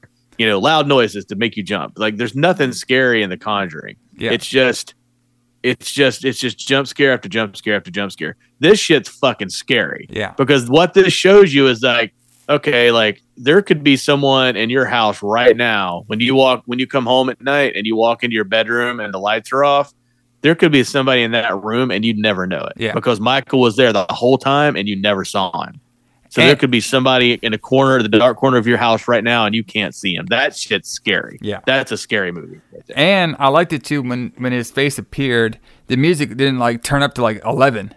You know what I mean? Right, It was exactly, like a slow progression of him coming in there. How the music got more. And of course, he comes out and he, he slashes her on the throat, and she starts freaking out. And speaking of the, uh, there was one movie that just came to my mind uh, that kind of did the old uh, just appear out of nowhere type of thing, or like slowly appeared. Mm-hmm. You know, the original Strangers movie. Oh, That yeah. that was pretty. They did that pretty well. Of the actual like scared like people just showing up in your house, just very creepy, and it was very a quiet type of movie. So you yeah. know, well, I mean, that guy is a genius too. The guy that directed The Strangers, yes. uh, he he makes such great movies too. So that that's like one that's like one of the only movies that comes to mind where it's like, you know, the killer's just showing up quietly. You know, we don't need to have Yeah. like people breaking through doors and shit. We don't have, you know, leave that shit for like Jason. I I can see Jason Right. doing that. Like he's a character made for that. But you know, when you have like this type of figure like this, you know, that's why I think a lot of some of the other like Michael movies and stuff kind of failed because you know he, he, he it's not like that. Like, why do we have to have this music super loud when Michael's attacking? You know, just make it slow, make it gradual. You know, Right, because loud music scares people. It makes people Yes. jump, but it doesn't really scare you. It just makes you jump, Yes. and that's it's cheap. But yeah, like like you're talking about the strangers. That scene in the strangers where he leaves to go buy whatever he's going to go buy, and Liv Tyler's by herself, Yeah. and she's like in the in the in the dining room, like walking around in a circle smoking, and they're in the house watching her, but she doesn't know they're there. That's de- that's Yeah. directly taken from Halloween, Exactly. for sure. So Michael he cuts her arm a little bit. And like I said, we Yeah. don't get you know, there's not a lot of blood in the original Halloween. We had I think I think there's only like two blood scenes, which was when Michael killed the uh, the truck driver. We see him his body laying in a field that had a little blood on it, and then we see a little blood on Laurie's arm. You know, very little Right. blood they did, which I don't think they did a whole lot of blood in. Well, I'm not counting Italian films, but in the 70s, but a lot of American films didn't do a whole lot of blood that I remember. But I could be wrong about that. I don't know. We'd have to look into that. But you know, so then she starts freaking out and starts, you know, running away from Michael. And this is when Michael is basically doing the the chases, chasing on her. So she eventually kind of like, you know, escapes from him. She goes down into the uh, into the room that Bob was killed, and of course Bob's body was already been moved. And she's trying to escape from the door, but Michael he blocked the door in with like a like a rake, and eventually Michael busts through the door. But he does it like a in like a realistic, you know, he punches the door, he opens the door, and he walks in, and then he sits there and he goes slow. And then Right. she, Laurie breaks through the door. She gets outside. She, uh, this scene was crazy too because like I could see this happening in real life. You know, this girl runs out of the house. She goes to the neighbor. She barks. She's like, "Help me! Help me! Help me!" Back, you know, bang- banging on the door and stuff. Person turns on the light, looks at her, turns off the light, tur- goes back inside. Doesn't even help her. I was like, Fuck. Yeah, I mean, yeah, I mean, I don't know. I think that a little bit that goes against like this small town mentality. I feel like in a small true. town, people would come out and help you, yeah." but but I think that a lot of people are think they're just being tricked, though.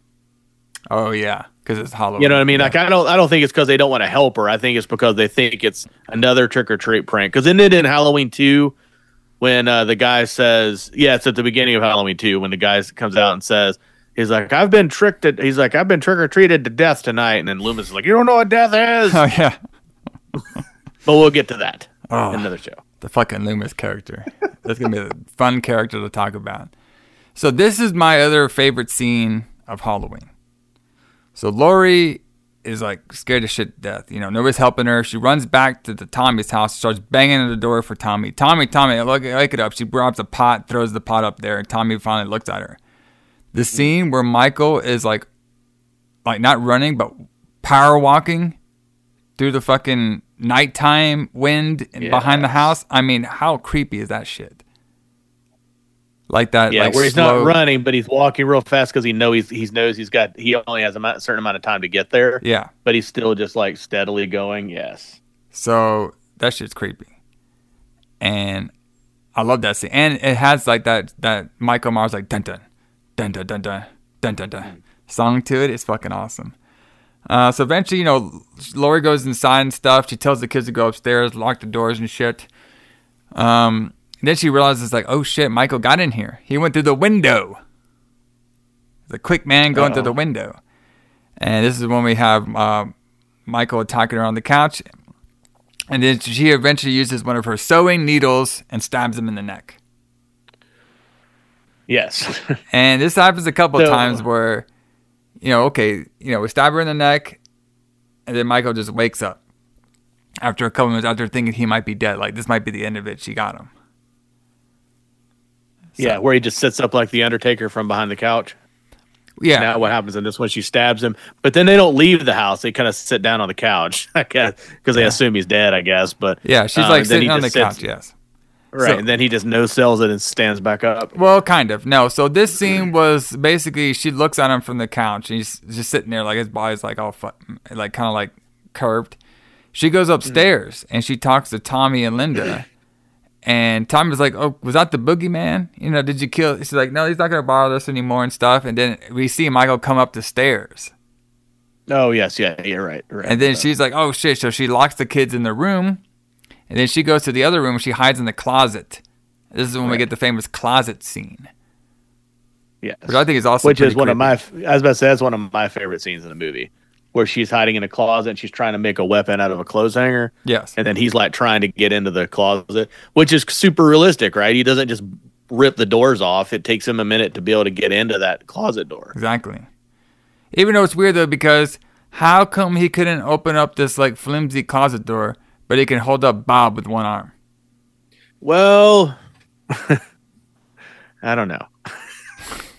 yeah, you're right. Like, I mean, you and I could rip a clo- that closet door off the hinges, right? I mean, not off the hinges, but we could like it's just real light wood. We could both rip that rip that down. I'm sure. Well, he But, he you know, eventually yeah. ripped through it. Eventually, yeah, but I mean, he's but you're right. He's strong enough to hold Bob up with one hand, but he can't. uh he Maybe he maybe because the getting- closet was like very like um bouncy. Maybe, or maybe he's weak because she stabbed him in the neck with a sewing needle, That's true. with a crochet needle or whatever. So he gets there. That's when we get to see the the scene with him and the knife, and then she stabs Yes. right in the fucking eye. Yeah, that's the famous knife scene uh, Yeah. that we always get a picture of, and I think it's the same scene we used for the uh, retro blood thing, right? The Um, logo, and that, and that from the same. Uh, It's probably it's yeah, it's probably like inspired by it. Yes, Mm. the, the, the big old knife, and then he he she uh, Michael drops the knife, and this is when Laurie stabs him. Looks like right in Stabs the him in heart the and stuff. No, she stabs him. she, She, stabs stabs him in the eye, doesn't she? No, she stabs him in the eye with the clothes hanger. Then, Oh, right, right, then right. Michael drops the knife. Then she grabs the knife. Then she stabs him, like kind of like near the heart area. And this is when she Oh, thinks, right, yeah, yeah, yeah, true. and this is when she this is when she goes up to Tommy and Lindsay and says, "Hey, you need to go to the Wallace's house and tell them to go call 911. Do right now. Do what I say." And then this is when the kids start like going out there freaking out. And then you know earlier Loomis he saw, you know I like it though. I don't know if you caught this. So Loomis was like looking at Michael Myers, you know, the Myers house for like hours. It seemed like he was there Right. for hours and stuff. He's like looking around. I was like, oh, I've fucking been out here for hours. Let me look right behind me. Oh shit! Right behind me, there's a clue. Oh yeah, look, that's not like that, that's the fucking uh, uh that's the car that Michael Myers stole from us when he was going to the uh, the hospital. Right, Oh, which shit. which has been sitting there the whole night, right? Because he couldn't yeah. have pulled up there Exactly. without Loomis seeing him. So it's been there the whole movie, and Loomis just now saw I it. don't know if Loomis is like, fuck, man, maybe I should have like turned my head like 45 minutes ago. It's like, God damn. Damn it. and then like he goes he goes up to the the cops like, I found his car. He's here. I'm gonna search the front of the house as you search the back. He's like, how do you know it's here? He's like, the car was only three blocks away. You didn't see it. Uh, and then of course, you know, he's walking and stuff. That's when he sees the kid, Tommy and Linda. He's like, okay, that house has some screaming kids coming from it. That's definitely some houses where Michael's gonna be at. So this is when we have Laurie. This is the scene where Michael raises up like the Undertaker. Uh, true. Yes. And this, I thought this scene was crazy because you know Laurie, she thinks, okay, I, I'm just gonna sit here. I'm going to explain to the police why I killed this crazy guy in a mask, so I don't get in trouble. Um, you know, I'm just like, this is terrifying. She, he killed all my friends. I don't know what to believe right now. This is a very, very good scene, very powerful scene. And then you know, Michael gets up, and then he's about to attack her, and he, he attacks her and stuff. And this is when we get the scene where I, I even heard that, um, you know, the directors and stuff like John that they didn't I don't think they wanted to do this, but but they they had the, it's the scene where where uh, Laurie rips Michael's mask off, and we actually see what Michael Myers' face looks like. Yeah, yeah, we see part of his face. How do you feel about that? Like showing Michael Myers like what he looked like, like really? I, I mean, I don't know that it's. Ne- I don't. I mean, it didn't help us at all. It didn't give it tell us anything. yeah, Um, you know, and then the mask is not ripped in Halloween two. Yeah, So you know, or not that you can tell, but you she she kind of rips. Yeah, she rips like part of the eye out, I guess, kind of. So Yeah. you can see like his eye where she stabbed him, yeah, and then um, which seems to also be repaired in Halloween too. But anyway, um, but yeah, so I don't know. I don't love that scene, but I don't I don't hate it either. I can I can look past it. Well, yeah, yeah. I mean, I, I don't know. Like, I guess to keep the mystery of this guy, like we don't know what he looks like. You know, would have been uh, probably a little creepier. I guess. Like, Yeah, I, I but think, it also doesn't matter what he looks like. It's not like it's revealing somebody. yeah, You, you know, it's not like it's a, a mystery that's revealing a character. yeah, you know, right. like if like if it had, had turned out to be Paul or somebody, yeah, you know, and like This oh, Paul's time. the real killer, right? Yes. This whole time, it was And I would have got away with it too if it wasn't for you meddling kids. yes, it was You know, me, Paul. It was me all along. All along. But yeah, I mean, because it, doesn't matter. It does. I mean, I think that's why it's not great. It's because it doesn't matter what he Yeah. looked like because it's not a mystery. We know who he is. Yes. This is when Loomis shows up, shoots that motherfucker. You don't get, Loomis doesn't even ask questions. He's like, I'm shooting No. this guy on sight. Yeah. All right. I think he hinted Well- that too. Well, he, yeah, because he does that in Halloween too. Remember, he's about to shoot that kid. Yeah. We'll talk about that tomorrow or, or when we do the next episode. But yeah, he's about to shoot that kid that happens to be wearing the same mask. But yeah, he just walks to the door and he's just like, you well, I'm you know, because we saw Loomis have a gun earlier. And I like how Yeah. he like, here we go, cop. I got a permit. and he just sees Michael, shoots him once. You know, Michael already put back on his mask. Then he goes and starts shooting his ass some more. And eventually, Michael takes a bump off Hmm. the fucking balcony onto the floor. You know, and then Loomis comes out there, looks, you know, and then and he's gone. he's gone. And then we get the music. And I I couldn't exactly hear exactly what Laurie said. I think she said like that was the boogeyman. Yes. And then Loomis was like, Why yes, I believe it was. Yeah, she, she says, "Was that the boogeyman?" Because now she believes. Because remember, she spent the whole movie telling Tommy the boogeyman doesn't exist, Yes. and now she's like, "Yeah, he does." And she realizes that he does, and then she she's like, "Is that the boogeyman?" And and uh, and Loomis is like, "Yeah, I believe it is. I believe it was." And then they look out, and he's gone. And then the next scene is the music plays, and then he's walking back toward the house again. Which, if we never had another Halloween movie, that would have been an amazing ending. Yeah. You know, if they never made a sequel, that would have been amazing. You're like, holy shit, nothing can stop this guy. Yeah. Because it's like, where, you know, where did he go? You know what I mean? Like, nothing could stop him. He got shot. He got stabbed. I mean, he got stabbed with a fucking sewing needle. He got stabbed with the fucking uh, clothes hanger. He got stabbed with a knife, shot like six times. And he's still out there doing his thing. Yeah. Yeah, he shot him exactly six times. He'll tell us plenty of exactly how many times he shot him a lot in the next movie. Yes. I shot him six times. Six times. Six times. Bro, this is I can't wait. Like you, you guys gonna out here, awesome. you, you gotta follow along because the the the the the downward progression of Loomis's character is intense of how it goes. It's gonna be great. And or, of course, or is it or is it upward? It's upward, yes, it gets better. And of course, you know when we do Halloween three, we'll talk all about that as well. Um, you know, not it doesn't have Michael Myers in it, but it does have a good concept that I think they could they could have still done, which we'll talk about that later on there in the in the retro blood. Um, but uh, yeah, lights out, brother. Uh, talking the original Halloween, you know, very obviously one of the most important movies in uh, horror history, and I'd say in Yes, cin- cinematic absolutely. history too. Um, you know, it, it it really obviously you could see all the um, a lot of different films that got inspired by Halloween. You know, and I just think you know this particular this is obviously my I said this before. This is probably my favorite franchise horror a horror movie franchise. Um, even though Hellraiser right now is actually kind of uh, getting up there as well. since we did those Hellraiser reviews. I've actually been a super big fan of Hellraiser, but the Halloween has always been a special part of me because, like I said, it was my first uh, horror movie I've ever like loved was the Halloween franchises. Um, But I also think it's just a unique franchise as well. But, You know, not not you know, obviously it's it's very interesting. Like you know, a lot of times when you have a franchise, you know, most of the time when you're rebooting a franchise, you always reboot. The, you always try to remake the original. You know, but I think it's very interesting about Halloween where they always go back to the source movie. They always go back to this movie. So no matter what Yeah. sequel we get, no matter what reboot we get, besides a, besides Rob Zombie's, I guess that would be like the only like remake, I guess, of Halloween. Uh, Yeah. But all the other ones, they always use this particular movie has the source material to make all their sequels. Yeah, well, it's like the Godzilla movies, right? Like, like the you know the the, the only Godzilla movies that are canon um, always is the first one and the current one.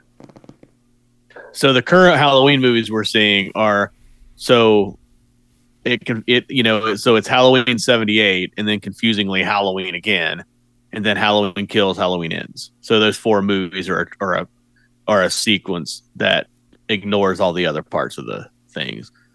And then there's Halloween H2O, which is a sequel to the original Halloween and ignores all the other movies. Twenty years later, brother. Yeah. Um, but yeah, we'll mostly be talking about the original timeline canon Yes. canon timeline of Halloween one, two, four, five, Yes, because you know on which the retro, I think is the best. Yes. Yeah. Yeah, so like, you know, on the retro blood, we're gonna be talking about all the Halloween movies that happened during the eighties. Yes. Yeah. You know, that's why we're gonna we, that's why we unfortunately need to stop after five because number six wasn't made in the eighties. Unfortunately or fortunately, depending on how you look at it. Yes, exactly. but you know, we're gonna be doing you know, you know, obviously there's gonna be about four Halloween movies we're gonna be doing and Halloween and then October has five uh, months. So we actually have a special um eh, we have a review at the end of uh, October that doesn't have to, anything to do with you know the Halloween franchise. It's going to be a separate movie. Um, Yeah. But uh, thanks everybody for joining us on this Lights Out. I always like doing these. These, you know, I always like to switch up the format. It's always fun, you know, getting getting away from a format and doing something a little bit new. Um, But you know, this is October. This is our anniversary month. Yeah. You know, Or we- one. Yes, year one. It's gonna be great. You know, obviously on our first year we did the the Freddy, all the Freddy movies that were in the 80s Um, but you know we didn't have the lights out during that that particular period. But No, we hadn't invented it yet. yes, but I thought another fun thing would do. So I actually we we decided to do two lights out. So this is the first of the lights out podcast. Obviously doing Halloween because. You, you, you got to do Halloween one before you can do all the other ones. So might as well do it in this format. But I thought it'd be very fun to come back here. Well, I'll probably drop this other one on Halloween, which is going to be the uh, you know Monday this year. I thought that me and Allison and and obviously you guys listening to us, we can do the battle of the Halloween Havocs. So I'm gonna pick out a Halloween Havoc. Allison's gonna pick out a Halloween Havoc, and we're gonna battle it out, brother. No holds bar like we do on here on Lights Out. We're, what we're gonna what the plan was or is is gonna be we're gonna go each match. Like I'm gonna talk about my Halloween Havoc's first match. Allison's gonna talk about his. Of course, we'll do like history and the build up to the matches and stuff like that. You know, before we get into the actual shows and stuff. You know, it's a little bit background and stuff like that. Um, but I thought we'd do match by match. so We could see which match was better, and then at the end we can rate which which matches were better, and we'll see which one had the better Halloween Havoc.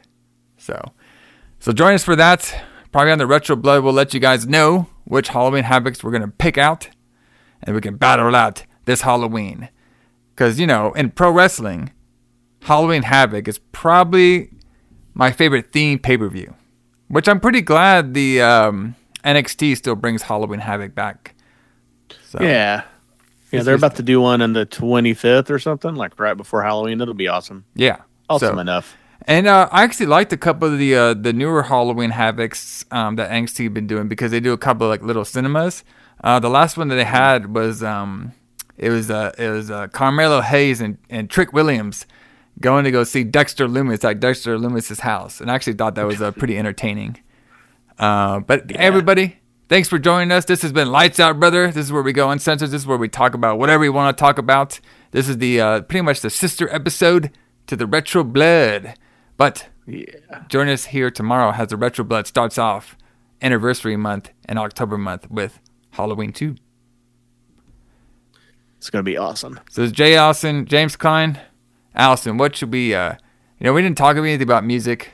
I always like to No, leave audiences with something to listen to though. So how about I will play um the Halloween theme. Yeah, now. might as well, right? Might as well Might play as the well. Halloween theme right now, everybody. So remember, when you're going out there trick or treating at a town that doesn't decorate for Halloween, just has a lantern on there, remember, if you're going to be getting it on with your babysitter, remember to actually lock your doors, or you will be stabbed You will, or or choke. to by the boogeyman. Hmm. All right, everybody. We'll check it later. See you guys.